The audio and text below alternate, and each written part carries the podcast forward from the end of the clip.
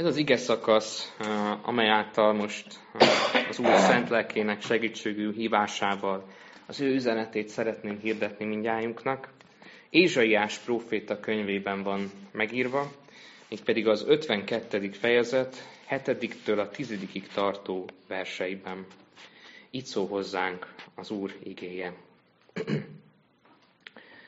Milyen szépek a hegyeken az örömmondónak lábai, aki békességet hirdet, jót mond, szabadulást hirdet, aki ezt mondja Sionnak.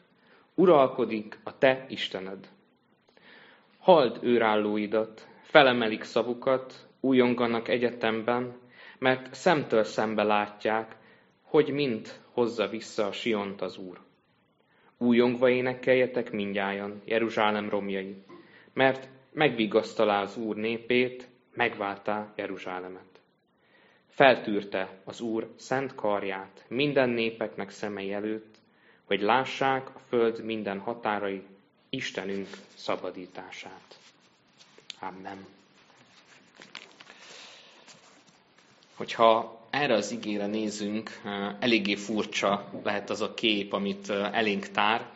Nagyon szemléletes, de, de nagyon furcsa is egyben. Hiszen a igen, második fele érthető. Jó dolgokról ír, örömről ír, Isten szabadításáról lehet hallani és olvasni. De az eleje az egy nagyon furcsa kép. Ugye azt mondja, mi szépek a hegyeken az örömmondónak lábai, aki békességet hirdet. Miért lennének szépek az örömhírmondó lábai? Mi köze van ennek az egésznek egyáltalán ahhoz az evangéliumhoz, ami itt Ézsaiás próféta könyvében is benne van? Talán egy kicsit könnyebb megérteni a, ezt az igei példát, hogyha kicsit így a valós életből is, a mindennapi életből is veszünk egy-egy ilyen történést. Nem tudom, ki volt az testvérek közül, aki már e, nyaralt Horvátországban, vagy valamilyen tengerparton. Én voltam e, néhány alkalommal szüleimmel így e, a Dalmát részeken, és aki nyaralt már ott, az tudhatja, hogy ott nem igazán ez a homokos tengerpart van, hanem inkább ez a köves Persze valahol kialakítottak homokos részeket is, de mindig, ahogy beljebb megy a e, vízbe az ember, ott sokkal inkább ez a köves e, rész fogadja. Ez az alapvető e, Adriának a, a tengerparti fölvenye tulajdonképpen.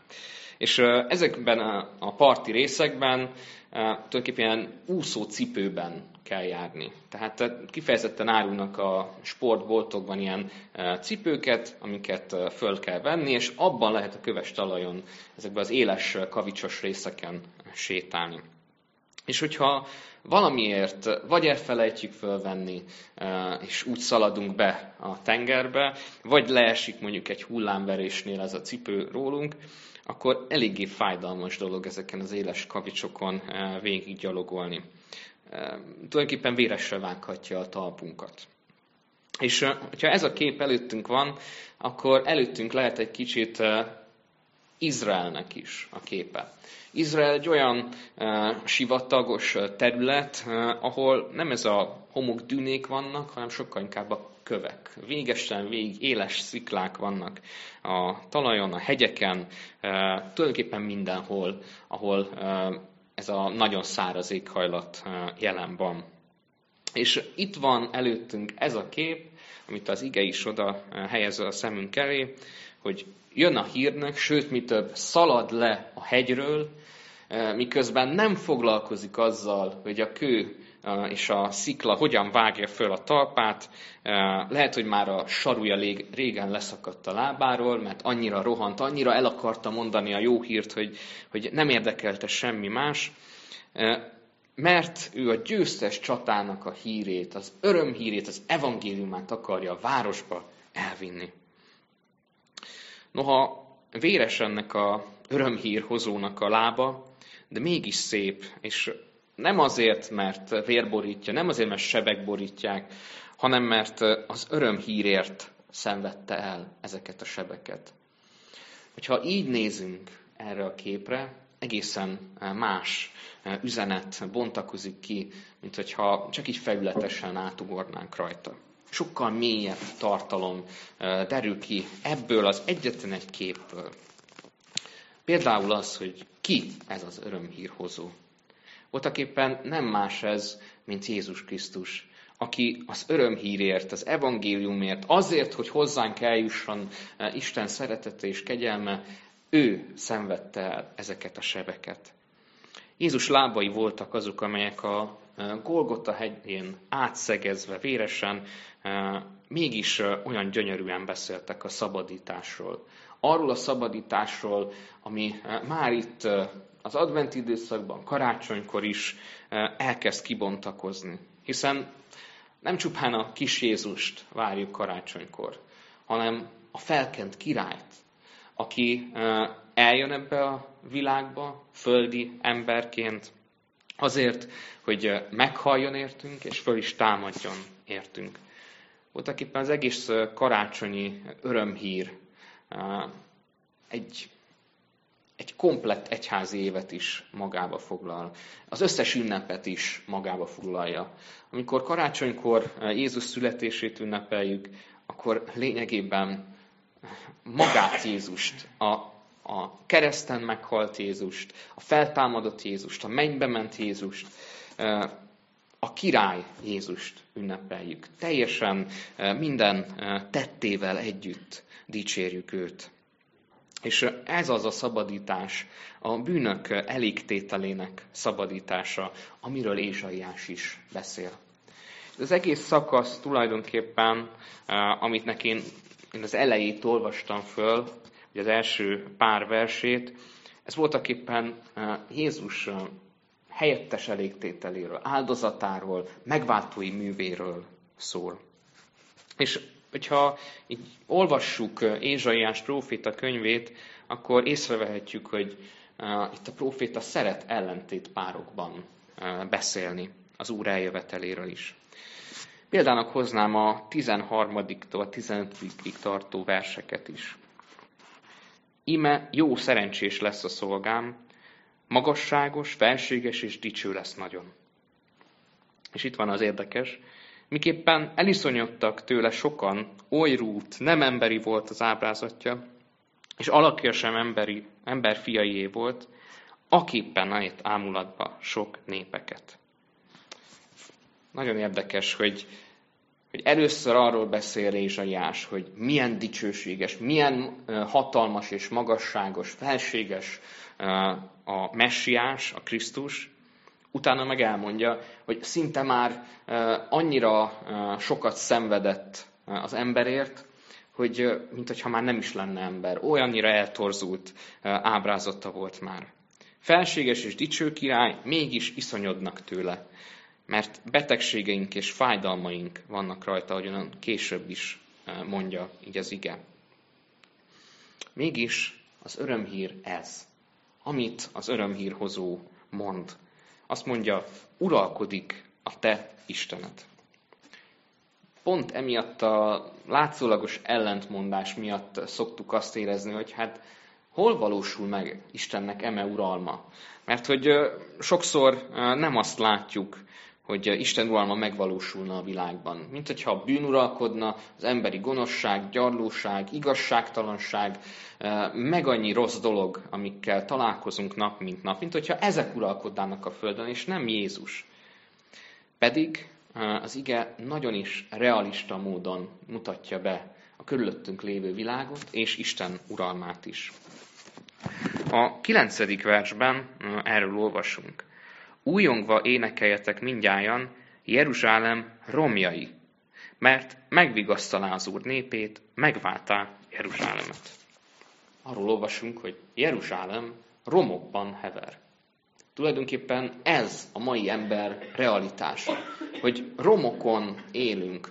Olyan romokon, amik körülvesznek bennünket, a bűnök miatt romba dőlt minden ezen a világon, és ezt, ezt látjuk, ebben élünk nap mint nap. Ez a jelen tapasztalata, hiszen az életünk, a világ, az emberek közötti kapcsolataink romokban vannak sokszor. De mégis ezekhez a romokhoz jön el az Úr, és újra felépít mindent, amikor megérkezik. Isten uralma így valósul meg, hogy vigasztalást ad pont ezeknek az embereknek, akiknek az élete tulajdonképpen roncs és, és, és semmivé lesz, összeomlik minden. Ezeknek az embereknek az életében úgy tud uralkodni Jézus, hogy mindent helyreállít. A gyászt vigasztalással, örömre fordítja, a nehézségekre megoldást ad és kivezet onnan, a kapcsolatokat helyreállítja, amik megromlottak. Jézus uralma azért csodálatos, mert ezekből az emberi roncsokból épít magának új népet, és új várost, új Jeruzsálemet. Ez a csodálatos benne, hogy Jézus e, ilyen módon uralkodik ebben a világban. És mi ennek az uralomnak lehetünk a részesei. De mi a feladatunk, kérdezhetjük. Hiszen Jézus eljön ebbe a világba, történik valami az emberek életében, azzal, mikor megtér valaki, vagy újjászületik valaki, akkor rögtön érzi ennek a hatalmas történésnek a hatását, de utána vajon ugyanúgy folytatódik az ember élete? Mi a feladatunk hát nekünk? E, tulajdonképpen Krisztus követeinek kell lennünk, akik e, az evangéliumot viszik a világba. Nem csupán e, Krisztus az, aki hozza az evangéliumot, hanem mind nekünk is ezt a feladatot adja. Ugyanazt az utat kell, hogy bejárjuk, amit ő is bejárt előttünk. Ugyanakkor nekünk annyival mérhetetlenül könnyebb ez az út, hogy ő előttünk járta be ezt, és előttünk elegyengettte a mi utunkat. Ő az, aki tanácsol bennünket, hogy hogyan járjunk ezen az úton. Lényegében átvisz bennünket rajta. De járnunk kell ezt az utat, ami köves út, ami ugyanolyan éles sziklákkal van néha kikövezve, és keskeny is, nehéz néha fölismerni azt, hogy vajon merre visz tovább, de hogyha Jézust követjük, akkor tudhatjuk, hogy ő, ő melyik úton jár. Mindig a következő lépést látjuk előre. Azonban azt is megmondta Jézus, hogy ez az út szenvedésekkel és próbákkal együtt jár. Mondhatjuk azt, hogy nem árul zsákba macskát. Tudja jól, hogy ebben a világban bizony még van szenvedés, még van nehézség, ami, ami megnehezíti az életünket. De az is igaz, hogy ő előttünk van ebben, és nem hagy bennünket letérni erről az útról. Vagy ha mégis elbuknánk, elesnénk, ő talpra állít bennünket, hogy tovább tudjunk vele együtt menni. Ha mi is örömhírmondók akarunk lenni, akkor tulajdonképpen a mi lábunkat is felsértik ezek a kövek. Egyik tanítvány sem lehet nagyobb a mesterénél, mondja ugye Jézus. Tehát tulajdonképpen ránk is várnak ilyen próbák. Találkozunk kísértésekkel, ellenkezéssel, ilyen próbákkal, nehézségekkel, akár még üldöztetésekkel is. De hogyha úgy akarnánk az evangéliumról beszélni, hogy puha és sima és megkímélt a talpunk, akkor igazából nem hinne nekünk senki, mert hiteltelenné válnánk. Nem lennénk hitelesek, mert azt mondanák az emberek, hogy de hát te nem értél át semmiet. De hát te, neked minden olyan flottul megy, és, és minden rendben van az életedben. Bezzeg nekem, az emberi életem romokban hever. Egyszerűen, hogyha meg akarjuk kímélni magunkat a nehézségektől, akkor lényegében megkíméljük magunkat Jézus evangéliumától is. Hogyha nem úgy tekintünk Jézus áldozatára, hogyha próbáljuk inkább elhitetni magunkkal, hogy minden rendben van az életünkben, akkor nem fogjuk észrevenni az evangéliumot. Mert Jézus is arról beszél, hogy a szegényeknek, a börtönben lévőknek hirdettetik az evangélium. Akik valóban lelki szegények, akik fölismerik, hogy valami nincs rendben az életükben, hogy bűneik vannak, hogy kísértéseik vannak, hogy küzdködnek rengeteg minden dologgal, hogy emberileg nem tudják megváltani saját magukat. Ezek az emberek fogják igazán észrevenni azt, hogy az evangélium valóban örömhír, valóban nekem szól. Mert hogyha én azt mondom, hogy nincsen semmi probléma velem, nincsenek bűneim, én, én alapvetően egy jó ember is vagyok, akkor nem fogom észrevenni azt, hogy Jézus miért is jön ebbe a világba. És másokat sem fogok tudni elvezetni erre. Jézus tehát arra hív, hogy járjuk vele együtt ezt az utat, hogy legyünk az ő követei, ami lehet, hogy nehézséggel jár, de tulajdonképpen ő már mindent elrendezett előttünk. Ezek a nehézségek, noha valóságosak az ember életében, mégis csodálatos békességünk lehet, mert tudhatjuk, hogy az a Jézus, aki feltámadt a halálból, aki mindent helyreállít ezen a világon, a mi életünk nehézségeit is, problémáit, gyászait, szomorúságait is helyre fogja állítani. Mindazt, ami bennünk még romokban hever, azt ő föl fogja építeni. És ez, ez lehet a hatalmas örömhír számunkra, hogy nem marad örökre romban az életünk, hanem ő újra felépíti azt. Jézus tehát arra hív, hogy követelégy. Hirdesd a békességet, ugyebár ezt is mondja, hogy az örömhír mondó békességet hirdet, és ehhez kapcsolódóan Jézus a boldog mondásokban is ezt mondja, boldogok a békessége igyekezők, mert ők Isten fiainak mondatnak, és hirdessük a szabadulást is. Egyrészt azt a szabadulást, amit mi magunk is átélhettünk, hogy Jézus megbocsátotta a bűneinket, és, és új, örök életet ad számunkra. Másrészt a mások felé való szabadulást is hirdessük, hogy mi magunk is felszabadítjuk a másikat, megbocsátjuk a bűnöket.